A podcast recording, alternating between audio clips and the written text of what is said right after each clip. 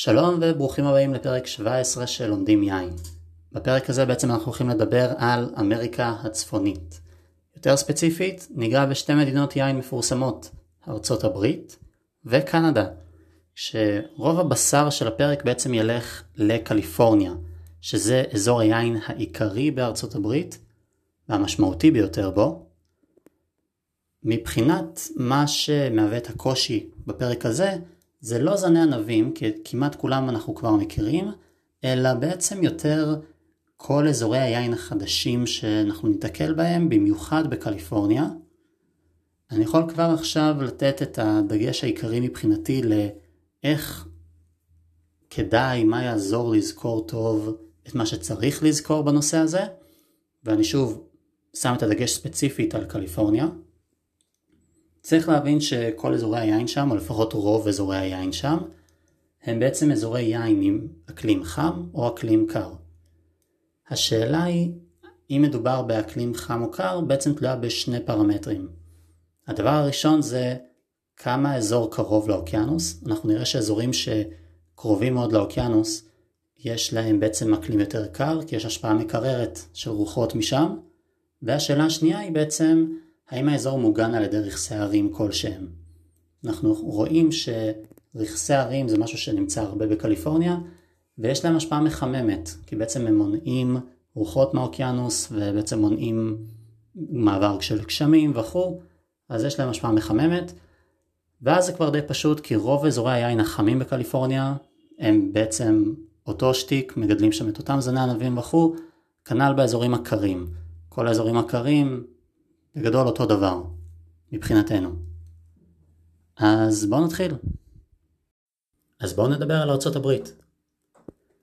מבחינת חוקי היין בארצות הברית, אנחנו רואים משהו מאוד מאוד שונה ממה שהיה לנו באירופה, במדינות העולם הישן. שם היה לנו בעצם מערכת של PDO ו-PGI, זאת אומרת כפרים שונים שגידלו בהם את הענבים והיה אפשר לתת ליין את השם של הכפר או את השם הכללי של האזור אם הוא הגיע ממנו. בארצות הברית אנחנו קוראים לאזורים השונים של גידול הגפנים AVA, זאת אומרת American Viticultural Area. יש כל מיני AVA שונים בארצות הברית, ובאזור שמוגדר כ-AVA אפשר בעצם לגדל ענבים, לייצר יין. יש כל מיני דברים מאוד מעניינים לגבי ה-AVA השונים האלו. דבר ראשון, הם מאוד מאוד שונים זה מזה בגודל שלהם. יש לנו אזורים AVA שמאוד קטנים, למשל רטרפורד זה AVA מאוד מאוד קטן בתוך נאפה קאונטי שנמצאת בתוך קליפורניה. אבל למשל Central Coast AVA זה אזור שלם בין סן פרנסיסקו בצפון לסנטה ברברה בדרום. אז אנחנו רואים AVA מאוד מאוד גדולים וגם מאוד מאוד קטנים. שני דברים נוספים מעניינים לגבי AVA זה שאחד, AVA מסוים יכול במקרים מסוימים להכיל שטח של יותר ממדינה אחת בארצות הברית, כלומר להתפרס על שטח של יותר ממדינה אחת. ובנוסף, משהו מעניין לגבי AVA זה שלפעמים שני אזורים שהם AVA יכולים לחפוף אחד עם השני, כך שנוצר שטח שטכנית הוא שייך גם ל-AVA הראשון וגם ל-AVA שני. יש כל מיני חוקים באשר לאחוז המינימלי של ענב שנמצא ביין זני. אם למשל אנחנו רוצים לייצר קברנה סוביניון ב-AVA מסוים, לקרוא ליין שלנו קברנה סוביניון, אז האחוז המינימלי של קברנה סוביניון שצריך לשים בבקבוק הוא משתנה בין אזור לאזור. כנ"ל לגבי ינות וינטג' או האם מותר לכתוב את ה-AVA הספציפי, את השם שלו על הבקבוק, תלוי כמה מהיין הגיע ממנו באמת. העניין הוא שבכל מדינה החוקים מעט שונים, אז אין איזשהו סטנדרט אחד לגבי כל העיינות מארצות הברית. לא כל יין מארצות הברית עומד בתקן של AVA, ובגדול מותר לשים בהם את השם של המקום שממנו הגיעו הענבים. אז אנחנו רואים שהחוקים בארצות הברית קצת פחות מחמירים ממה שאנחנו רגילים לראות במדינות עולם ישן, באירופה. אז כשאתם בעצם מקבלים יין שהגיע מארצות הברית ומסתכלים עליו, סביר להניח שהיין הזה הגיע מקליפורניה. באמת קליפורניה מייצרת כמעט את כל היין שמגיע מארצות הברית. אז באמת את רוב הפרק על ארצות הברית אנחנו באמת נקדיש לקליפורניה ואזורי היין השונים בתוכה. אם נזכור אותה מבחינת האקלים וגידול הענבים שם, אז מדובר במדינה שאורכה הוא בערך 1,100 קילומטרים, ויש יקבים ממש לרוב אורכה. במקרה של קליפורניה, קו הרוחב שבו הכרם נמצאת פחות משפיע על האקלים שם. אמרנו תמיד שקו הרוחב זה סוגיה מאוד חשובה כי היא קובעת כמה חם או כמה קר באזור. אבל בקליפורניה יותר ספציפית מה שחשוב זה איפה הכרם נמצאת ביחס לטופוגרפיה המעניינת שיש בקליפורניה. אנחנו רואים בקליפורניה שני דברים מרכזיים. קודם כל, השפעה מאוד מאוד חזקה מהאוקיינוס. האוקיינוס בעצם מביא איתו רוחות קרות עם ערפל, אז הוא מוריד את הטמפרטורה של הסביבה, בעיקר בלילה ובבוקר, ואנחנו רואים אזורים שלא חשופים לאוקיינוס בגלל שיש הרבה רכסי הרים בקליפורניה. אז אם כרם נמצאת מצד מערב לרכס הרים מסוים, ההרים בעצם מגינים עליה מפני הרוחות הקרות של האוקיינוס, ואז האקלים שם יותר חם. אז אנחנו רואים אזורים שלא חשופים כל כך לאוקיינוס, כמו הסנטרל ואלי, זה אזור שניגע בו בקרוב, שם האקלים הוא באמת חם, אבל אנחנו כן רואים אזורים שממש נמצאים על החוף ושם הטמפרטורה יותר נמוכה. העניין בקליפורניה לגבי רמת הגשמים הוא שגשם זה משהו יותר מצומצם לעומת מה שאנחנו רגילים לראות באירופה, אז בעצם יש מחסור במים, זאת הבעיה העיקרית שם. אז יש שימוש נרחב בהשקיה. בנוסף, בקליפורניה אנחנו רואים שהרבה פעמים נוטים לבצור ענבים מאוחר יחסית. אז אנחנו נראה תופעה רווחת שענבים מבשילים יחסית הרבה בקליפורניה. מבחינת זנים, זני ענבים, הזנים שאנחנו נראה בקליפורניה אלה זנים אירופאים שאנחנו כבר מכירים. אם תשאלו מישהו מה זן הענבים של קליפורניה, רוב הסיכויים שהוא יגיד זינפנדל. זינפנדל זה באמת זן שהוא נחשב לזן ששייך לקליפורניה, למרות שבעצם מדובר בפרימיטיבו שמגיע מאיטליה, מדרום איטליה במקור. זינפנדל זה ענב, ש... זה ענב שבו בעצם באשכול הענבים לא נוטים להבשיל יחד. זאת אומרת, כל אחד מבשיל בזמן אחר קצת. אז אנחנו מקבלים הרבה פעמים תופעה שבה באשכול, יש לנו אשכול שהוא חצי מהענבים הבשילו, חצי לא, ומה שעושים הרבה פעמים בקליפורניה זה שמכינים ינות רוזה מאשכולות שלא הבשילו לחלוטין. לרוזה כזה אנחנו רואים שנותנים שם מיוחד, קוראים לו white zinfandel. אז אתם יכולים לראות בהרבה מאוד מקומות, גם בארץ, ינות רוזה שמגיעים מקליפורניה שכתוב עליהם white zinfandel. אז זה משהו קלאסי שמגיע מהאזור. למרות זה שזינפנדל הכי מזוהה עם קליפורניה, הזן האדום הכי נטוע הוא דווקא קברנה סוביניון. הכרמים המובחרים ביותר לגידול קברנה סוביניון מייצרים עינות מהמוצלחים בעולם. והרבה קברנה סוביניון שמגיע מקליפורניה הם עינות עם גוף מלא ועושר של טעמים. בנוסף אנחנו רואים עוד כל מיני זנים צרפתיים נוספים, למשל מרלו, הוא משמש לעינות יותר עדינים, נוטעים אותו בכל מיני אזורים שונים בקליפורניה, למשל בסן חואקין נוטעים אותו יחסית הרבה, ובאזורים יותר חמימים, באזורים יותר קרים וכו'. ואנחנו רואים גם פינו נואר שניטע הרבה.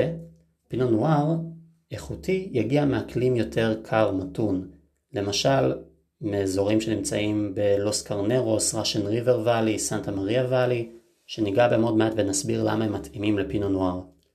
וגם סירה. סירה נוטים הרבה בקליפורניה, היא נעשית בעיקר כיין עם גוף מלא, סגנון יותר עשיר. מבחינת זנים לבנים, משתמשים בעיקר בשרדונה וסוביניון בלאן. אז שרדונה הוא לא סתם הלבן הנטוע ביותר בקליפורניה, אלא הוא באופן כללי הזן הנטוע ביותר בכל קליפורניה, בין אם אדום או לבן. מייצרים אותו גם בסגנון יותר זול, באזורים יותר חמים, כמו הסנטרל ואלי, וגם בסגנון יותר איכותי, במקומות יותר קרים, כמו ראשן ריבר ואלי ולוס קרנרוס. זאת אומרת, אנחנו רואים משהו שחוזר על עצמו הרבה גם באירופה, למשל שפינו נוער ושרדונה איכותיים יותר מתאימים לאזורים קצת יותר קרים. והם באמת מגיעים מבורגון.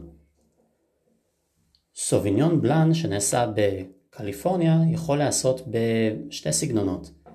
הסוליון הטוב יותר מגיע מאזורי החוף, בעצם אנחנו מקבלים יין עם חמיצות יותר גבוהה, וגם כאן אפשר למצוא יינות זולים יותר שמגיעים מהסנטרל ואלי, אזור טיפה יותר חם, ניגע בו בהמשך, ולעיתים אנחנו נראה סגנון מיוחד של סוביניון בלאן, שבו בעצם מעשנים את היין בעץ.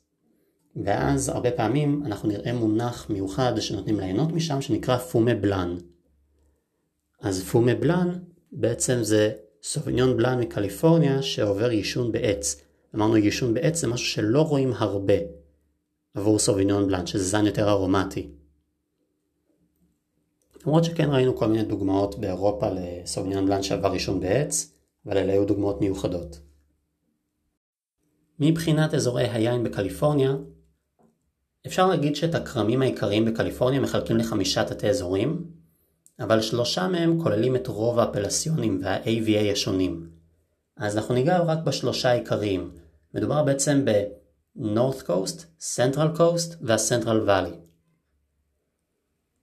בעצם רוב היין מיוצר באזור של ה-Central Valley על קרקע פוריה, אזור יותר חם, אזור שמוגן בעיקר, כמעט כולו מוגן על ידי הרים, וזה הגיוני.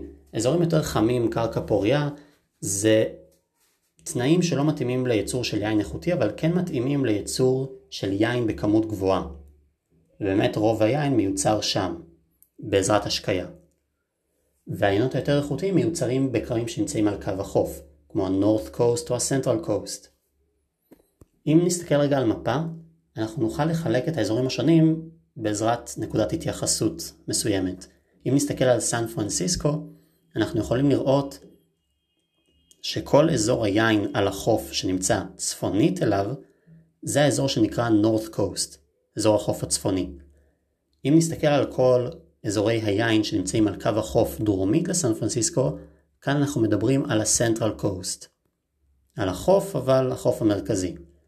ואם אנחנו נעבור רגע את רכס ההרים הראשוני שנמצא בתוך מדינת קליפורניה, אנחנו נראה עמק נוסף שהוא נקרא Central Valley, מוגן ברובו על ידי רכס הרים, ומהצד השני שלו, זאת אומרת מצד מזרח לסנטרל ואלי, אנחנו כבר רואים את רכס ההרים שמוביל למדינת נבדה. אז אנחנו נתחיל עם ה-North Coast. ה-North Coast בעצם מכיל חלק מאזורי היין המפורסמים ביותר בקליפורניה. בעצם מדובר בכל הכרמים שנמצאים מצפון למפרץ סן פרנסיסקו. האקלים שם מאוד מושפע מהאוקיינוס, שמביא ערפל ובריזות מהים. הוא בעצם משפיע על הטמפרטורה ועל ההפרש טמפרטורות בין היום ללילה. אז אם נסתכל על ה-North Coast, אז אנחנו יכולים לראות איזשהו סידור מאוד מאוד מעניין. מהים, אם אנחנו נלך לקו החוף, אנחנו יכולים לראות אזור יין שנקרא Sonoma County. אחרי סונומה אנחנו נראה רכס הרים בשם Mayacamas Mountains, ואחריו אנחנו בעצם נראה אזור יין מפורסם נוסף שנקרא Napa County, מחוז נאפה. אחריו יש רכס הרים נוסף והוא כבר מוביל אותנו ל Central Valley, שבזה ניגע אחר כך. אז אנחנו, בואו נתחיל לדבר על Napa County. Napa County, כמו שאמרנו עכשיו, זה אזור שמוגן משני הצדדים שלו על ידי רכס הרים, מה שנותן השפעה יחסית מחממת לכרמים שם, אבל הסיפור ב Napa County הוא כזה. דרומית ל Napa County, ההרים לא מגנים מהאוקיינוס. זאת אומרת, ההרים שמגינים על האזור מהאוקיינוס נמצאים בעיקר בחלק המרכזי והצפוני. בחלק הדרומי יש לנו בעצם אזור שחשוף לרוחות האלה, כי שם נמצא כבר מפרץ, מפרץ סן פבלו. אז מה שקורה זה שרוחות קרות מסן פבלו בעצם מגיעות לאזור הדרומי של הנאפה קאונטי, בעצם כביכול עוקפות את הערים, ואז מצליחות להגיע לכל האזור, אבל מאזור דרום. זאת אומרת שהאזור הדרומי בנאפה קאונטי הוא כנראה יהיה האזור היותר קר, והאזורים היותר צפוניים בנאפה קאונטי זה כבר אזורים שמאוד מאוד מוגנים מהרוחות של האוקיינוס. אז אלה יהיו אזורים יותר חמים, וככה בעצם עובדת, ככה עובד האקלים באזור. אז אם נזכור את האזור רגע, מדובר באזור שבעצם ה-AVA הרשמי שם נקרא נאפה ואלי AVA, אנחנו יכולים לראות את המילים נאפה ואלי על בקבוקים שמגיעים מהאזור, הוא באורך של 50 קילומטרים מבחינת אורך ו-5 קילומטרים לרוחב. יש בו הכי הרבה כרמים יוקרתיים, וחלק מהיקבים היוקרתיים ביותר בכל קליפורניה. אמרנו שממערב לנאפה קאונטי יש את ה-Mayacamas Mountains, שהם מהווים גבול מנאפה עם סונומה, שנמצאת מהצד השני יותר קרוב לאוקיינוס, והיא מגנה על האזור בעיקר בחלק המרכזי והצפוני שלה. ההשפעה המשמעותית ביותר, כמו שאמרנו, בנאפה קאונטי זה מהערפל שמגיע בבוקר, שמגיעות ממפרץ סן פבלו בדרום, ומנסות לעלות צפונה, באזור, בצורה מוגבלת יחסית. האזור הדרומי ביותר בנאפה ואלי הוא AVA קטן יותר שנקרא לוס קרנרוס AVA, הזכרנו אותו כאזור לגידול של פינו נוער ושרדונה. הוא באמת קר, הוא מאוד קר בגלל הרוחות, בגלל החשיפה הזאת להשפעה המקררת של האוקיינוס. אז מיוצרים שם פינו נואר איכותי, שרדונה יוקרתי, לפעמים אפילו מבעבעים שונים. אם אנחנו עולים מעט יותר צפונה, האקלים מתחמם יותר, ואז אפשר גם לגדל קברני סוביניון, שמייצר יין יחסית יוקרתי בכל מיני AVA קטנים מקומיים שם. אז AVA קטנים שנמצאים במרכז של Napa County הם למשל Oakville AVA, Stags Leap District וראת'רפורד AVA. ראת'רפורד מושפע בצורה מינימלית מהמפרץ, אז הכי חם שם מבין האזורים האלו. ונוטעים כל מיני זנים, גם מרלו, שרדונה, סוביניון בלאן וכו'. אם אנחנו עולים עד לצפון, שני ה-AVA הצפוניים שמקבלים הכי הרבה חום הם קליסטוגה AVA וסנט הלנה AVA. ושם מייצרים ינות מהמרוכזים והמלאים ביותר בוואלי. האזורים האלה כן מקבלים קצת השפעה מקררת, כן יש מעט רוחות שעוברות דרך הערים, עוזרות לקרר קצת את הענבים ולהקל על הגפנים מכל החום שמקבלים. וכן יש איזשהו לילה יותר קר שעוזר לשמר את החומציות בענבים. הפוקוס בכל האזור של נאפה קאונטי זה קברנה סוביניון, אבל כן יש גידול משמעותי של סירה וזינפנדל.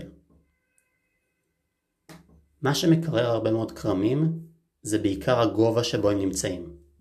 יש כל מיני אזורים בוואלי שנמצאים מעל קו הערפל ובעצם הערפל לא יעזור לקרר אותם, אז אזורים כאלה מתקררים דווקא מהגובה. מה שקורה זה שהרבה מאוד מהכרמים לא נטועים בעצם במדרון, בעמק בין הערים, אלא ממש על מדרונות הערים, משני הצדדים.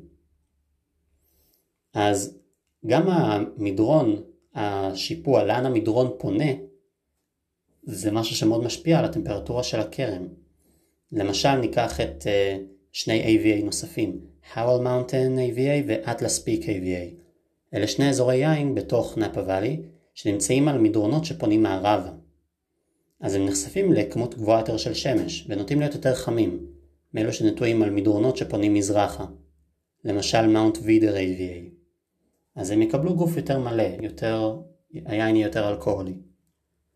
בכללי הכרמים על המדרונות של ההרים הם בעלי יותר גוף יותר תנינים מהעיינות שגדלים בכרמים שנמצאים בתחתית העמק. אם נמשיך מערבית ל Napa Valley, נעבור את רכס ההרים, אנחנו נראה את Sonoma County. Sonoma County זה אזור שממש מתפרס מרכס ההרים עד לאוקיינוס, ואנחנו רואים שם הרבה מאוד סוגי אקלים שונים, זה גם אזור יותר גדול מנאפה. מה שקורה שם מבחינת טופוגרפיה זה שהאזור הדרומי והמרכזי של Sonoma County יחסית חשוף לאוקיינוס, זאת אומרת פחות מוגן על ידי רכס הרים, ובגלל זה אנחנו רואים השפעה יחסית מקררת לאזורים האלו. ממש אנחנו יכולים לראות שהאזור הדרומי ביותר של סונומה קאונטי נוגע באזור הדרומי של הנאפה ואלי. באזור היותר צפוני של סונומה ואלי יש לנו אזורים שמתחבאים מאחורי רכסי הרים ובגלל זה הטמפרטורה שם יותר גבוהה, מייצרים שם עיינות באקלים יותר חם וגם אזור רצועת חוף של סונומה קאונטי שנמצאת יחסית בצפון, ששם בעצם יש אקלים יותר קר, שממש מושפע מאוקיינוס. אז אם נעלה, אם נעלה מהדרום לצפון, אזור מאוד מפורסם במרכז סונומה ואלי זה אזור של ראשן ריבר ואלי. ראשן ריבר ואלי זה אזור בעצם שיחסית חשוף לאקלים קר וערפל בגלל שהוא חשוף בעצם לאוקיינוס. אז מייצרים שם ינות פינו נואר איכותיים ושרדונה איכותי ואפילו ינות מבעבעים. אם אנחנו עולים יותר צפונה, אנחנו נגיע לאזורים בסונומה קאונטי שמוגנים על ידי הרים, למשל דרי קריק ואלי או אלכסנדר ואלי, שנטועים ממש בצפיפות על אה, מדרונות של הרים באזור, והם ידועים בכל מיני ינות מעניינים. למשל בדרי קריק ואלי יש לנו גפנים בוגרות של זינפנדל, באלכסנדר ואלי AVA מייצרים קברני סוביניון מאוד איכותי, האזור בכללי קיבל מוניטין בגלל קברני סוביניון שמייצרים שם. מהאזורים האלה, אם נלך מערבה אנחנו נגיע לרצועת החוף הצפונית, יש לנו את הסונומה קוסט, זה AVA נפרד. סונומה קוסט AVA, כמו שהזכרתי קודם, יש בו אקלים שמאוד מושפע מהאוקיינוס, כי הוא כבר לא מוגן על ידי הערים, ובדרך כלל נוטעים את הגפנים על מדרונות של הערים שפונים יחסית דרומה כדי למקסם את כמות השמש שמתקבלת ואז למקסם הבשלה. מצפון לסונומה קאונטי יש לנו עוד איזשהו אזור קטן, יש לנו אזור שנקרא מנדוסינו County והוא יכול להיות נחשב אזור גדול, אבל בהשוואה לסונומה ונאפה הוא יותר קטן. יש לנו שם גם אזור יין מפורסם שנקרא אנדרסון ואלי AVA ושם יש אקלים קר. מייצרים שם כל מיני זנים ארומטיים יותר כמו ריזלינג, גבורצטרמינר או יינות מבעבעים. למרות שמנדוסין או AVA באופן כללי הוא אזור יחסית חם ויבש ורובו מתחבא מאחורי הרים מאוד מאוד גבוהים ושם מגדלים באמת זינפנדל, קבוני סוביניון, סירה וכו'. אז סיימנו לדבר על אזור החוף הצפוני, על ה-North Coast, ומכאן אנחנו בעצם עוברים לאזור היין המפורסם השני, שזה ה-Central Coast. מדובר בעצם בכל קו החוף שנמצא דרומית לסן פרנסיסקו. ובכל תתי האזורים האלה אנחנו נראה את אותו משחק, שבו באזורים יותר קרים יגדלו פינו נוער ושרדונה, באזורים יותר חמים יגדלו יותר קברני סוביניון, סירה וכו'. אז כאן יש בעצם כל מיני שמות של AVA שונים.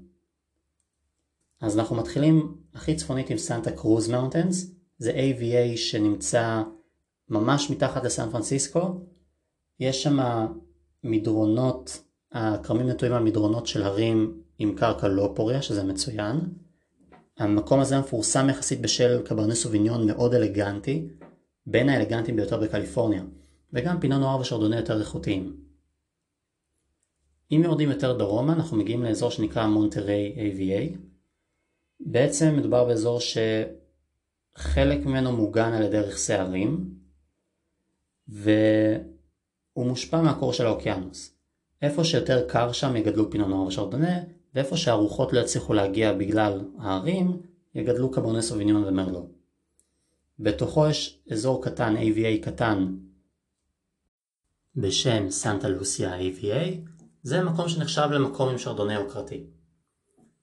אם נרד עוד יותר דרומה, נגיע לשני counties נוספים, סן לואיס ולסנטה ברברה.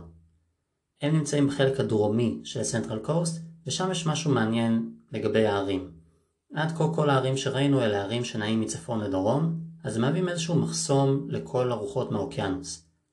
כאן, רכסי ההרים הם עוברים מכיוון של מזרח-מערב, אז הם מעודדים את הרוחות של האוקיינוס להתקדם עוד יותר לכיוון היבשה. יש שם אזור AVA מפורסם בשם פאסו רובלס, שנמצא בתוך סן לואיס. נוטים שם הרבה קברני סוביניון, מרלו, סירה.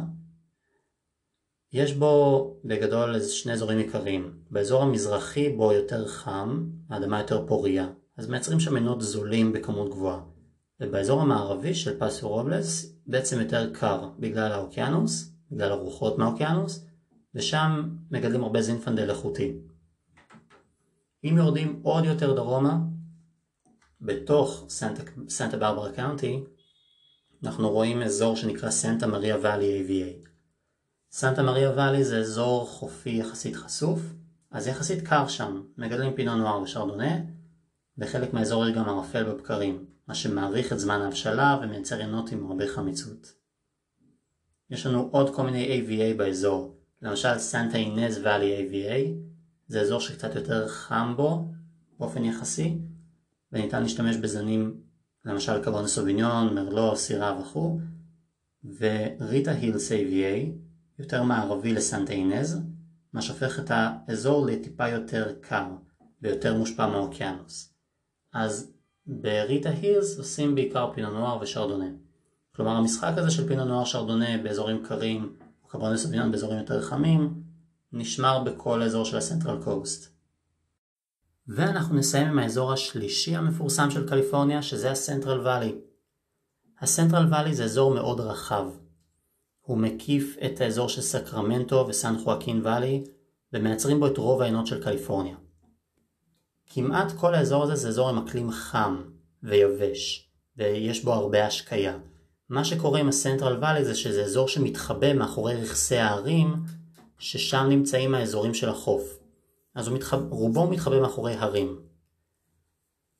ועבור התנאים האלו של אקלים חם, יבש, עם הרבה השקיה, החליאו זנים חדשים באזור, שקוראים להם רובי רד או רובי קברנה. זאת אומרת, זה זנים שיותר מתאימים לאזור הזה ספציפית. יש שם נטיעה רחבה גם של קברנה סוביניון, מרלו, שרדונה, קולומברד, שנין בלאן, ברברה ועוד מלא זנים. אנחנו נתמקד באזור אחד קטן בתוך הסנטרל ואלי, שזה אזור שנקרא לודי. לודי זה AVA שנמצא ממש במרכז של האזור, בתוך הסנטרל ואלי, והאזור הזה זה אזור טיפה מיוחד בסנטרל ואלי, כי בעצם הוא, הוא מצליח ליהנות מהבריזה הקרה שמגיעה מהמפרץ של סן פרנסיסקו. כלומר, מבחינת גובה, הוא נמצא בערך בקו הגובה של סן פרנסיסקו, איפה שיש ככה פרצה בין הערים. אז האזור הזה ספציפית כן מקבל קצת יותר קור, ומגדלים שם כל מיני סוגי ענבים. אבל בגלל ההשפעה הטיפה מקררת הזאת, בניגוד לשאר האזור של הסנטרל ואלי שמייצרים בו ינות זולים, בלודי יש כרמי זינפנדל עתיקים ובין הטובים ביותר בארצות הברית. ולכן זה אזור שראוי לציון. ובזה בעצם סיימנו לדבר על קליפורניה, שלושת אזורי היין המרכזיים שם, הדברים העיקריים שיש לזכור זה את השמות של AVA שונים שנמצאים בקליפורניה ובעצם את המשחק הזה של זני ענבים שמתאימים לאקלים יותר קר לעומת האזורים היותר חמים שם ששם מגדלים זני ענבים אחרים כמו קברנה, סוביניון, סירה וכו'. ומכאן בעצם אנחנו הולכים לעבור לדבר על שאר אזורי היין בארצות הברית. אז המדינה הראשונה שנזכיר היא מדינה שנמצאת ממש צפונית לקליפורניה והיא בעצם אורגון. באורגון יש שני תתי אזורים שאנחנו נזכור, את האזור הצפוני והאזור הדרומי. בצפון אורגון יש לנו AVA מפורסם שנקרא ויליאמט ואלי. הוא נמצא מערבית לקסקייד מאונטנס, דרומית לפורטלנד. יש שם את ריכוז היקבים והכרמים הגדול ביותר באורגון. האזור הזה מאופיין באקלים שהוא יותר מתון, מקבל בריזה קרה מהאוקיינוס, שם הזן הנטוע ביותר הוא פינו נואר. אם אנחנו יורדים לאזור דרום אורגון, יש לנו אזור גידול מפורסם נוסף, וה-AVA שם פשוט נקרא Southern Oregon. זאת אומרת, זה השם של ה-AVA. הוא נמצא דרומית לווילמד ואלי, והוא מקיף כל מיני AVA אחרים באזור, AVA קטנים יותר. יש בו את תנאי הגידול החמים באורגון, אבל יש גם אזורים יותר קרים. אז באופן כללי מגדלים שם כל מיני זנים שונים. אורגון באופן כללי ידועה כאזור שמגדלים בו פינו נואר מאוד איכותי, בעיקר באזור הצפון. המדינה הבאה בעצם היא וושינגטון State, אם אנחנו עולים קצת יותר צפונה. רוב הכרמים שם נטועים ב-AVA יותר גדול, שנקרא קולומביה ואלי AVA, הוא נמצא מזרחית לקסקייד מאונטנס, ממש בנהר קולומביה. בתוך אזור זה יש אזורי יין קטנים וחשובים יותר, כמו יקימה ואלי AVA, וואלה וואלה AVA. ההרים לצד כמות גדולה מהכרמים מונעים גשמים שהגיעו לשם. אז בעצם החסימה הזאת של הגשמים מכריחה את הכורמים להשקות את הגפנים. אז ההשקיה שם בוושינגטון סטייט היא ממש הכרחית. באזור יש הרבה זמן שמש וטמפרטורה יחסית קבועה בקיץ, עם יחסית רגיעה בטמפרטורה בלילות. בוושינגטון State הסכנה העיקרית היא קיפאון בחורף, ומכינים שם מרלו עם גוף מלא וקברני סוביניון יותר אלגנטי, בתור יינות העיקריים. הזן הלבן הנפוץ באזור זה שרדונה, ואחריו ריזלינג. ומכאן בעצם אנחנו ממש עוברים ל East Coast, לאזור מדינת ניו יורק. לעומת מערב ארצות הברית, בניו יורק, אנחנו מדברים ספציפית על פינגר לייקס, משתמשים בעיקר בגפנים אמריקאיות או בהיברידים. הענבים משמשים לייצור, בעיקר לייצור של מיצים וג'לי, אבל גם ליין. מכינים יינות גם מ Vitis vinifera, למשל, אנחנו רואים נטיעה של ריזלינג, שרדונה, פינו נואר, קברני סוביניון וכו', וכמו שאמרנו, האזור החשוב ביותר לייצור יין בניו יורק זה האזור של פינגר לייקס. האגמים בו בעצם עוזרים לשמור חום עד נובמבר, ומעלים את הטמפרטורה של האוויר. המקום יחסית נודע בשל שימוש בריזלינג, וכל מיני זנים נוספים כמו פינו נואר, קברני פרנק ושרדונה. בתוך האזור הזה יש אגמים ספציפיים עם AVA פרטי משלהם, שלא ניכנס לזה. ובזה בעצם סיימנו לדבר על ארה"ב כולה. אם נסכם אותה, אנחנו רואים בעצם שחוקי היין קצת שונים ממה שהכרנו באירופה, ההתמקדות כאן היא סביב אזורי יין, שנקראים AVA, זאת אומרת שטחים מוגדרים שבהם אפשר לגדל ענבים, שבכל AVA יש בעצם איזה שהם תנאי אקלים מסוימים, וזה בעיקר מה שמבדיל בין AVA אחד לשני. אם אנחנו רוצים לדעת מה תנאי האקלים ואיזה זני ענבים מגדלים באזור מסוים, מה שקריטי לנו לדעת זה שני דברים, בעיקר אם אנחנו מדברים על קליפורניה. הראשון זה בעצם כמה הוא קרוב לאוקיינוס, כי משם מגיעה השפעה המקררת, וגם מה היחס של האדמה שם בהשוואה להרים שנמצאים מסביב.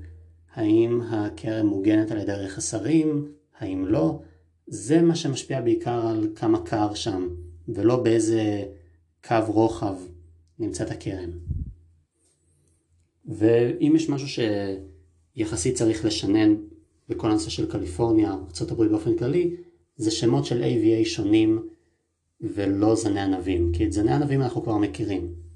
אז שאלות במבחן יכולות לשאול אותנו מה זן הענבים הנפוץ שמגדלים ב-Russian River Valley או ב-Rutherford, דברים בסגנון. אנחנו בעצם צריכים לדעת לחלק את האזורים בקליפורניה לאזורים יותר חמים ואזורים יותר קרים. וזה כבר יגיד לנו איזה זני ענבים מגדלים שם ומה יהיה האופי של היין. ועכשיו כשסיימנו עם ארצות הברית, לפני שנסיים לחלוטין נשארה לנו מדינה נוספת, וזו קנדה. אז בקנדה הדברים עובדים קצת אחרת. מבחינת חוקי היין שם, לחוקים של האפלסיון בקנדה קוראים VQA, Winters Quality Alliance.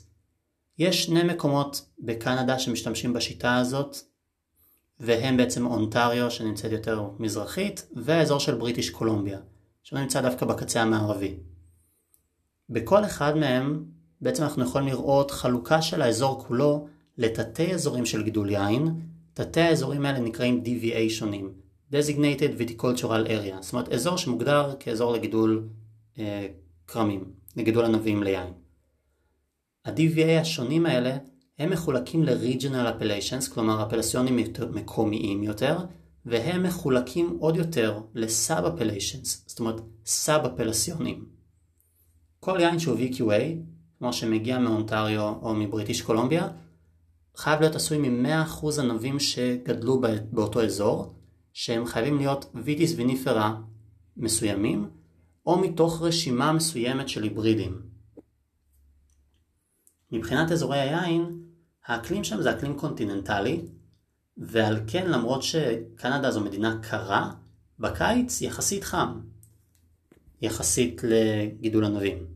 האגמים שם עוזרים למתן השפעות של טמפרטורה, אבל בחורף קר מאוד, והטמפרטורה יורדת הרבה מתחת לאפס. אז יש פה סכנה של קיפאון, אבל זה עוזר לייצר ינות שהם אייס ויין, ינות קינוח. אנחנו ניגע באונטריו, אחרי זה ניגע בבריטיש קולומביה. נתחיל. אז באונטריו בעצם יש שלושה DVA שונים. החשוב ביותר מביניהם נקרא ניאגרה פנינסולה, מן הסתם הוא נמצא בניאגרה פנינסולה, שנמצאת בדרום מערב לייק אונטריו. הנוכחות של האגם שם עוזרת בעצם להאריך את תקופת ההבשלה. ויש גידול נרחב של ריזלינג ליינות יבשים או חצי יבשים, ואפילו ל ice wine ליינות קינוח. זן ענבים נוסף שנפוץ מאוד בשימוש באייס ויין זה זן ענבים בשם וידל. וידל זה זן ענבים מאוד מאוד מיוחד, כי זה בעצם היבריד. זה הייבריד שמתאים פחות לעינות רגילים, זאת אומרת עינות שולחניים, כי זה, זה זן ענבים שיש לו פחות אופי, אבל הוא מאוד מאוד מתאים לעינות קינוח, לאייס ויין. אז זה זן ענבים שמאוד מזוהה עם קנדה. יש יצור של פינו נואר איכותי באזור, וזני ענבים נוספים כמו שרדונה, קברנה פרנק, קברנה סוביניון ומרלו. אם נעבור עכשיו לבריטיש קולומביה, שם יש חמישה DVA שונים, והחשוב ביותר מביניהם זה אוקנגן ואלי, ונדבר בעיקר עליו. אוקנגן ואלי זה DVA ענק שנמצא בין שני רכסי ערים, אם אתם רוצים איזושהי הערכה של סדר גודל, האורך שלו זה בערך בסדר גודל האורך של כל וושינגטון State. בגלל שהוא כזה גדול ונמצא בין רכסי הרים, יש מעט גשמים יחסית, ותנאים שהם תנאים דמויי מדבר, כי אמרנו שההרים מגנים הרבה פעמים מגשמים וטמפרטורות קרות. זמן השמש מאוד ארוך בקיץ, בגלל הקרבה לקוטב, אז יש הבשלה יחסית טובה של ענבים. האגמים באזור עוזרים למתן טמפרטורות, ואז יש אפשרות לגדל ענבים לבנים בצפון של האזור, ענבים אדומים בדרום. הזנים הנטועים ביותר שם זה זנים כמו מרלו, פינו גרי, פינו נואר, שרדונה, ומכינים גם אייס ויין, מריזלינג או מווידל. ובזה בעצם סיימנו להגיד את כל מה שיש לנו להגיד על קנדה. אז אפשר להגיד שבזה בעצם סיימנו לזכור את כל אזור אמריקה הצפונית ובפרק הבא אנחנו הולכים לגעת בעצם באמריקה הדרומית יותר ספציפית אנחנו ניגע באזורים כמו צ'ילה, ארגנטינה וזה הכל, נתראה בפרק הבא